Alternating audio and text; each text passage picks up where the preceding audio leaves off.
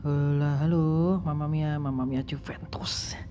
Aduh, ya akhirnya aktif lagi ini podcast uh, pojok Juve.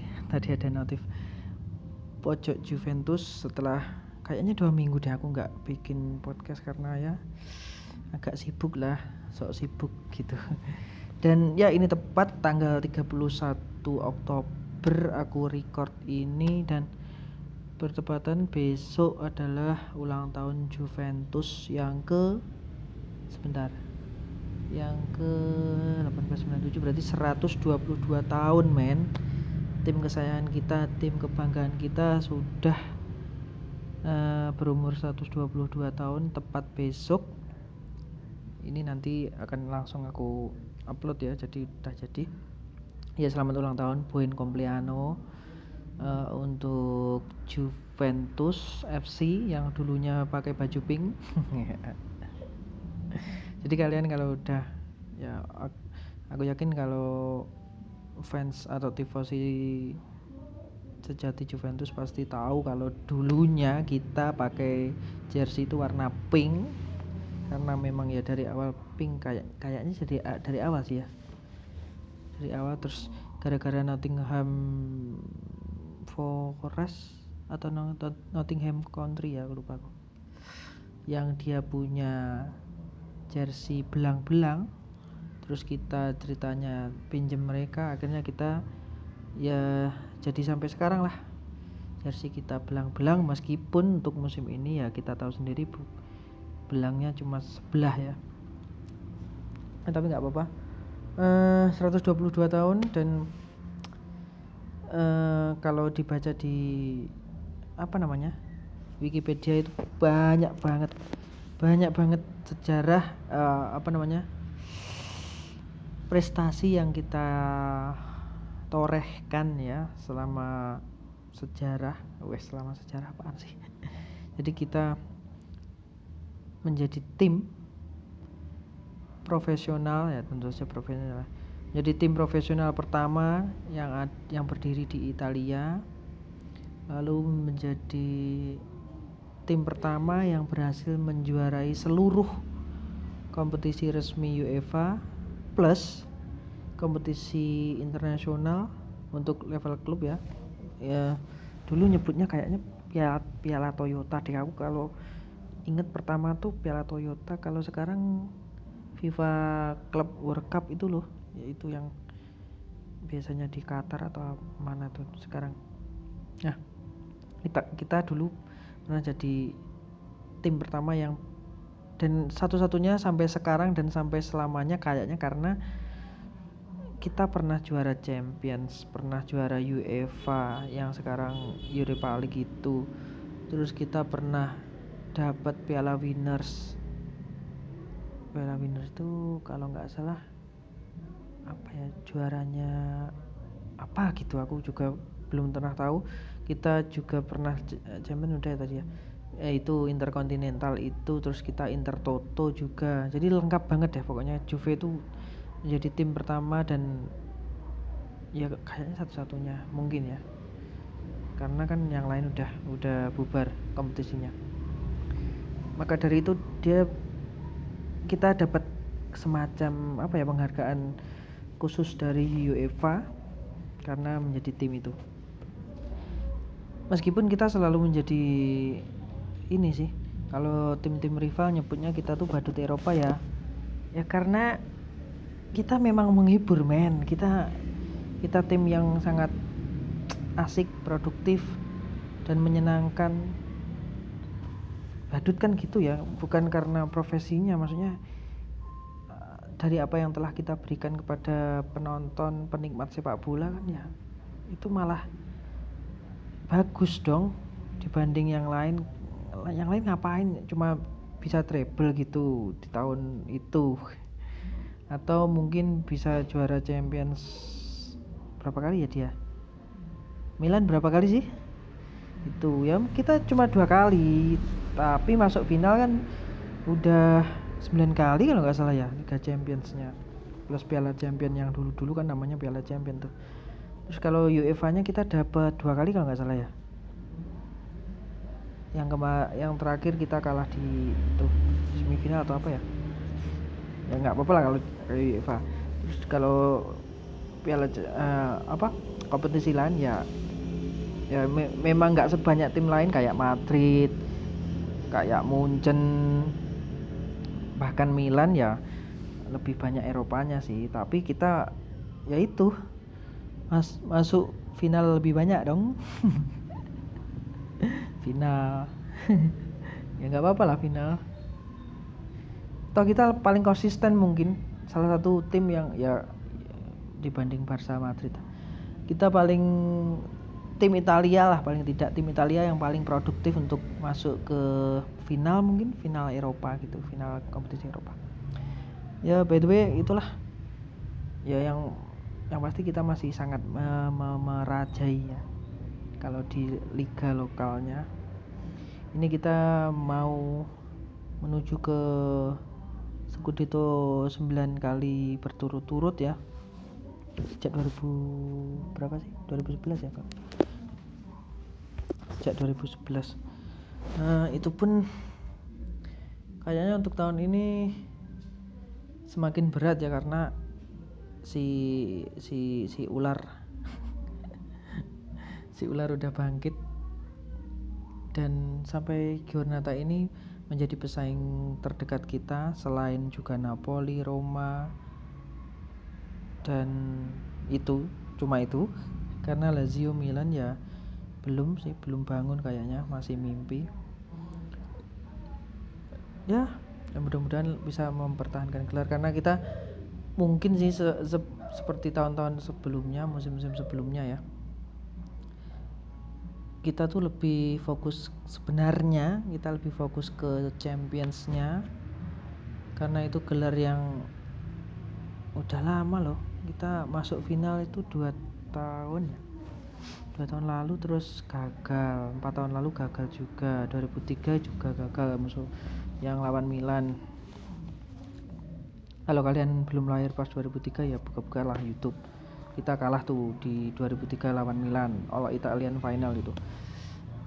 Uh, dan waktu itu aku nangis karena aku masih ya masih kecil lah jadi kita terakhir juara mungkin tahun berapa sih? 96 atau lupa aku juga.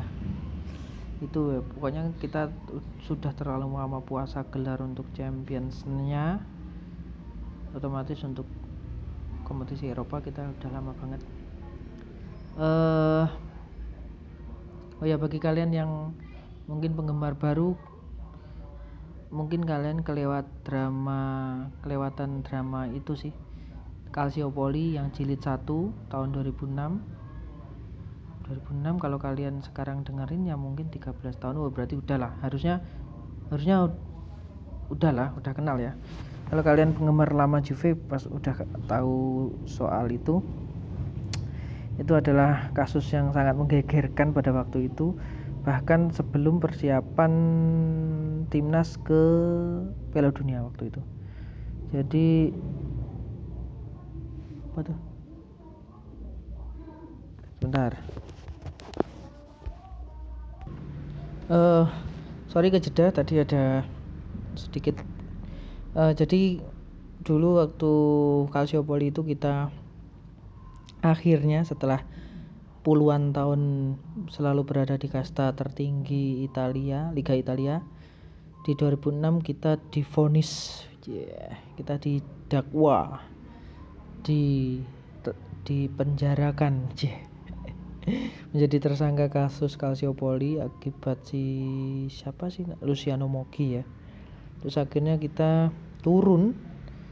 Bukan turun sih sebenarnya. Kita di akhir musim 2006 itu dinyatakan uh, sebagai tim juru kunci. Karena ya pokoknya dokumennya gitu ya. Menjadi tim juru kunci dan akhirnya di musim berikutnya kita ter terlempar ke seri B ya otomatis lah ya karena di juru kunci. Terus di berarti di 2007 sampai 2008 itu aduh itu ada ujian bagi bukan hanya bagi Juventus itu sendiri ya tapi juga bagi para pendukungnya karena itu kayak apa sih namanya uh, sesuatu yang mendadak gitu loh. Sebelumnya kita nggak tahu akan terjadi hal itu terus uh, alurnya itu cepet itu kejadiannya cepet. Kayaknya di bulan apa ya? Karena itu persiapan Piala Dunia. Liga kalau nggak salah di bulan Mei udah udah udah eh, udah berakhir. Karena timnas mau fokus ke Piala Dunia di Juni 2006 terus kalau nggak salah itu kasusnya setelah ya mungkin April Mei lah ya April Mei pokoknya. Itu terus karena nggak mau ganggu timnas persiapan timnas ya termasuk. Itu sempat sempat ditunda gitu uh, apa namanya kasusnya. Proses proses apa namanya penyidikan kasusnya itu sempat tertunda. Terus kita juara deh juara Piala Dunia justru.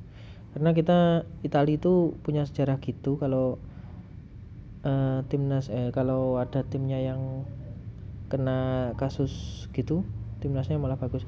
Itu kayak Paolo Rossi itu tahun berapa ya?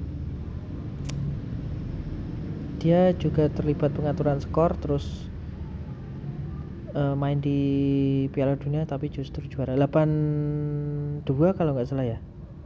82 atau 86 sih? Itu Piala Dunia itu kita juga ada masalah tuh di di di liga lokal tapi timnasnya malah moncer juara. Terus setelah 2006 eh 2007 kita di seri B itu perjuangan banget men. Aku ingat waktu itu di sekolah ya karena ada perpus tuh. Nah waktu itu masih belum HP-HPan kan.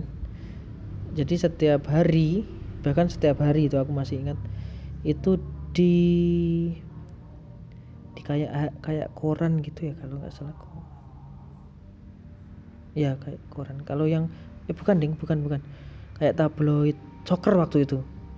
Soccer dan bola lah ya. Masih itu masih hits hitsnya soccer sama bola men. Itu tiap edisinya itu pasti bikin kayak rubrik khusus untuk Juve.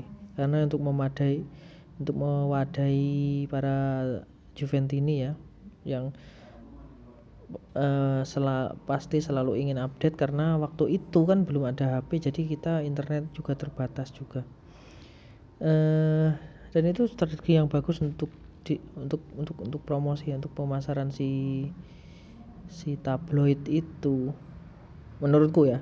Karena semua Juventus ini pasti ya itu tadi butuh informasi tentang tim. Terus kalau nggak dari majalah gitu ya nggak nggak terlalu anu kan nggak terlalu dalam gitu ngupasnya. Jadi itu tiap sok soccer kalau nggak salah tiap hari apa ya lupa aku dulu aku pelangganan kemis kalau nggak salah ya. Kemis. Iya kemis minggu seminggu. Tapi aku belinya pasti jumat sih. Karena kalau di tempatku tuh kemis belum ada men. Aku di kota kecil soalnya. Jadi jumat habis pulang sekolah tuh mampir dulu toko buku gitu. Pasti beli dan penjualnya juga udah hafal sama aku karena tiap minggunya beli. Kalau ada edisi khusus itu kalau kayaknya edisi khusus edisi, edisi khusus hari Selasa apa apa ya? Karena soccer itu e, bonusnya poster. Kalau bola nggak ada bola itu punya dia punya tabloid bola punya eh, apa namanya ya? Khusus poster gitulah pokoknya. Kalau si soccer itu tiap beli 6000 atau 7000 dulu itu pasti ada sisipan bonus poster dan banyak banget banyak banget itu bayangin sam dari eh, aku kenal soccer dari SD ya. Tapi mulainya langganan itu SMP itu langganan bukan yang si bapak-bapak lopernya datang bukan sih. Aku beli beli gitu beli beli ke ke toko bukunya. Dari SMP sampai SMA lah. Karena lulus SMA kayaknya udah udah nggak getol beli-beli ya. Meskipun aku terakhir beli tuh inget waktu KKN sih. Waktu KKN di desa bukan penari. Di KKN itu 2000 berapa ya? 2014 kali ya? Itu aku masih inget tuh masih masih beli tuh masih beli. Meskipun jarang. Terus ya itu kita tadi dari mana ya? Oh ya dibuatin rubrik khusus sama tabloid-tabloid itu dan itu aku pasti baca pasti menjadi orang pertama yang lari ke perpus dan mencari tabloid atau koran lah. Koran bahkan juga ada beritanya. Kan tiap minggu juga main juga main kan ada week uh, ada pertandingan lah di seri B. Bahkan seri B itu karena semakin eh karena timnya banyak kalau nggak salah 24 tim sih. Dia ya kayak kayak di sekarang ini jadi ada pertandingan tengah minggu gitu sama kompetisi lain. Copa gitu. Itu perjuangan banget. Terus eh, 2008 kita kembali ya. 2008 kita kembali langsung ke Champions tapi kalah. Terus uh, si Alex Del Piero uh, pemain pujaan kita dewa kita itu. Dewaku lah dewaku jadi aku nganggap dia itu sempurna untuk menjadi legenda Juventus Del Piero bikin gol ke gawang Madrid terus dapat standing ovation itu bagus banget itu momen yang sangat bahkan itu menjadi kenangan manis uh, sampai ke tingkat klub ya. Juve Juventus dan Real Madrid itu waktu itu uh, romantis gitu ya hubungan kita sama mereka tuh romantis itu gini ceritanya Ronald uh, si Del Piero bikin gol dari tendangan kalau nggak salah tendangan jarak jauh lah yang melengkung bagus masuk ke gawang Casillas waktu itu. Aku inget kayak Insya Allah bukan Insya Allah sih seingatku aku nonton live sih itu nonton live di 2000 2008 kalau nggak salah ya. 2008 2008 2009 itu kayaknya itu dia dapat tepuk tangan dari pendukungnya Real Madrid di Bernabeu persis sama yang didapat Ronaldo waktu salto ke gawang kita di 2000 2000 berapa ya? 2017 ya 2017 ya. 2017 ya itu. Jadi jadi waktu itulah kita ah, kita aku langsung inget si Del Piero sih dapat tepuk tangan gitu dan itu bagus banget indah banget e, lah di hati karena ya sepak bola itu memang gitulah ya. Kalau emang musuhnya musuh kita rival kita itu di lapangan ya musuh di lapangan maksudnya bermain bagus dan kita bermain jelek ya nggak apa-apa lah puji mereka. Toh kita memang jelek gitu kan. Pengenku kita sebagai Juventini Juventini itu ya menjadi pelopor apa namanya ya pendukung-pendukung yang masih tanda kutip sehat gitu ya. Tanda kutip eh, berbudi lah. Punya punya punya budi luhur gitu. Dan akal sehat termasuk juga. Karena nggak usah terlalu fanatik lah kalau kita kalau kita apa namanya ya kalah ya kalah aja gitu kecuali kalau kalahnya itu nggak wajar dan harusnya kita bla bla bla ya. Termasuk kemarin sih pertandingan lawan Genoa sebenarnya kayaknya itu nggak pemain Genoa nggak bikin pelanggaran deh sama Ronaldo. Terus ya di menit 93 ya mau gimana lagi ya tiga poin di kandang sendiri. Toh uh, si Inter udah nyalip kan? Ya ya gimana ya? Wasit sih kasih penalti. Jadi kita tetap bisa nyalip eh, kontroversi seperti itu sering terjadi sih sebenarnya. Sama si di awal musim kan Napoli juga gitulah ya. VAR itu kayaknya kurang ini deh. Ya meskipun menguntungkan tapi kita nggak enak dong sama tim-tim lain yang bilang ya ini Juve ini ini sering di di apa ya diuntungkan oleh wasit ya gitu gitulah kan kalau dipikir-pikir tim lain juga gitu.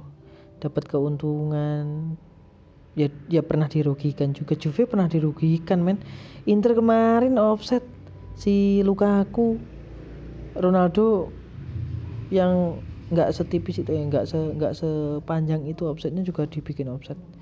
Karena aku nggak tahu ya kayaknya ada kayak peraturan baru offset gitu soal tangan aktif kayak tangan menutupi bagian tangan menjadi lebar kayak apa nggak nggak nggak paham juga. Tapi kalau dibandingin Ronaldo sama Lukaku kemarin ya ja, ya ya Lukaku lebih banyak men offsetnya. Tapi dia juga disah, disahkan kan golnya. Jadi nggak apa-apa lah. Ya intinya kita menjadi pendukung yang yang yang fokus aja ke tim tim kesayangan kita kalau bagus ya nggak usah sombong-sombong banget. Kalau jelek ya ya gitu fluktuatif juga kita. Toh kalau nggak juara pun juga nggak apa-apa loh. Maksudnya main bagus aja udah tiap tiap pekan stabil. Itu kan kesuksesan mengikuti sendiri lah kalau gitu. Kalau kecuali kalau mainnya itu jelek banget misalkan Ronaldo soft off shot off targetnya 10 gitu shot di satu pertandingan lawan Inter pula gitu misalkan misalkan. Nah itu bisa kita lempar botol dong. Lempar botol ke pas ke apa namanya ke TV-nya ke TV-nya ya nggak banget kalau maksudnya kalau mainnya jelek juga kita ngerasa ini apaan sih? gitu jadi ya semoga kita tetap mencintai Juventus. Ini udah 122 tahun dan uh, aku yakin dari kalian juga udah uh, suka udah ngefans sudah menetapkan diri. Jadi uh, tifosi Juventus itu udah bertahun-tahun bahkan ada yang mungkin puluhan dua puluhan. Mungkin ada yang sudah 30 tahun suka sama Juve gitu. Kalau gitu sih ya udah dewasa ya harusnya udah bisa menerima apa pun yang terjadi pada Juve. Kita juga bukan apa namanya namanya orang ya. Bukan sesuatu yang sempurna. Juve pun juga gitu bukan tim yang sempurna. Karena kita nanti ya pasti bakal uh, ada waktunya kita akan turun. Kita juga udah nggak juara liga lagi mungkin kita juga bisa berpeluang untuk tidak juara Champions untuk bertahun-tahun ke depan ya. Karena peluang itu pasti ada dan kita sebagai pendukung ya ya mau gimana lagi ya namanya cinta masa kita tinggalin? Kalau ada kekasih kita yang gagal ya tetap kita support dan kita dukung kita cintai kita puk-puk. Ya pokoknya kita selalu cinta harusnya kita selalu mendukung mencintai tim kita ini apa adanya meskipun harus berusaha maksimal ya. Oh ya ini lagi. Uh, pemain bintang silih berganti ya. Jadi kadang aku uh, ketemu sama orang gitu sama-sama Juventini. Terus dia tuh ngeluh kalau dibala dijual kayak kayak Dira dibeli Buffon dilepas atau gimana uh, Bonucci ke Milan dan balik lagi dan sebagainya. Kalau menurutku ya udahlah pemain itu nggak bisa ya dia dia punya keputusan sendiri. Bahkan keputusan itu juga dipertimbangkan oleh manajemen jadi setiap pemain itu bisa masuk. Bahkan kita kita nggak bisa membendung. Kita juga nggak bisa berharap Juve bisa terus diperkuat oleh tim-tim eh tim oleh pemain-pemain bintang ya. Ada kalanya pemain muda yang ya kita belum pernah dengar terus tapi suatu saat dia uh, bisa apa namanya ya progresnya bagus terus dia jadi bintang ya bisa aja kita nggak tahu. Atau ada pemain bintang yang dijual misalkan kayak siapa ya pemain bintang yang dijual? Nah, itu juga melalui pertimbangan manajer manajerial yang udah mateng pastinya kita kita beruntung ya karena Juventus itu menjadi salah satu tim yang dengan keuangan yang sehat ya di dunia sampai sekarang. Bahkan PSG yang sekaya itu pun kemarin juga dapat masalah keuangan kan? Terus Milan Inter juga sempat Milan sampai sekarang pun belum bangun sama kayak ya tim-tim besar ya. Kayak Parma dulu juga kan pilot gara-gara keuangan juga. Ya kita Juventus ini menjadi salah satu tim yang sehat secara keuangan, secara finansial. Karena kita manajemennya sangat bagus sih. Apalagi sama dari Agnelli masuk itu kayak semua tuh tertata gitu men. Kalian kalau Juventus ini pasti bisa ngerasain lah ya. Bisa kita kayak terencana gitu kayak kita ibaratkan laci gitu ya. Uang di sini ini untuk sini. Terus beli awalnya itu bangun stadion. Itu itu angka awal sih sebenarnya. Kita punya Juventus Stadium itu uh, bagus banget karena tiketingnya masuk ke kita semua terus ya emang awalnya berdarah-darah sih tapi itu menjadi sesuatu yang bagus lah. Kita akhirnya beli Ronaldo kita akhirnya beli Higuain yang mahal bang mahal ya waktu itu mahal. Terus kita beli siapa lagi ya? Pokoknya manajemennya bagus lah. Sampai sekarang ya. Ya kita beruntung uh, apa lagi ya? Jadi selamat ulang tahun lah poin compleano untuk untuk Juventus. Semoga tahun ini tetap ya minimal liga lah ya. Kalaupun nggak champions karena champions ya berat lah ya. Kayak tim sekelas apa namanya Chelsea gitu. Chelsea juga bagus main tahun ini di champions. Terus Munchen yang seperti biasa terus Madrid Madrid kayaknya enggak sih tahun ini Barca yang tetap bagus dan tim-tim favorit lainnya ya kayak Liverpool dan sebagainya. Ya selamat ulang tahun. Sekali lagi aku balikin lagi dong. Ya udahlah. Mungkin aku bikin nanti bikin episode 2 nya ya karena sebenarnya masih banyak sih yang aku mau omongin pas edisi ini. Tapi minimal tanggal ini udah posting lah udah, udah upload video video sih udah upload podcast baru untuk untuk nabung besok. Ya nggak telat lah minimal nggak telat. Uh, bareng sama Halloween juga. Ya terima kasih teman-teman sudah mendengarkan podcastku. Ini podcast insya Allah yang pertama ya Juventus Indonesia. Bukan Juventus Indonesia secara anu sih. Maksudnya podcast podcast Juventus pertama yang ada di Indonesia setauku ya. Mungkin kalau kalian tahu yang lebih dulu ya silahkan kasih tahu. Tapi intinya aku pengen mencari teman Juventini sebanyak mungkin khususnya. Tetapi pada umumnya aku juga cari temen yang suka ngomongin bola ya. Inter kayak Milan kayak Roma Lazio Parma. Bahkan di luar Italia juga boleh uh, City kayak Liverpool Tottenham dan sebagainya. Intinya kita mencintai bola. Kita juga mencintai tim kesayangan kita. Ya mari kita sama-sama bangun ya. Oh ya selamat untuk Indonesia yang terpilih menjadi apa namanya? Host. Host itu apa ya? Aduh tuan rumah.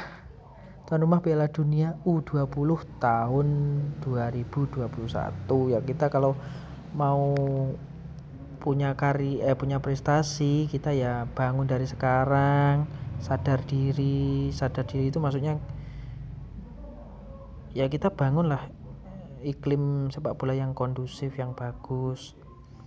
Ya minimal dari kita sebagai pendukung tim-tim luar negeri juga bisa ber, berkontribusi lah ya di media sosial kayak jangan saling menghujat tapi saling saling bercanda lah. Itu di akun-akun bercanda di Twitter juga banyak di, di juga banyak di Instagram juga banyak ya intinya kita berbuat yang terbaik untuk tim lah untuk negara juga Terima kasih teman-teman. Jadi semakin panjang penutupnya. Dadah salam mama mia mama mia Juventus. Selamat ulang tahun.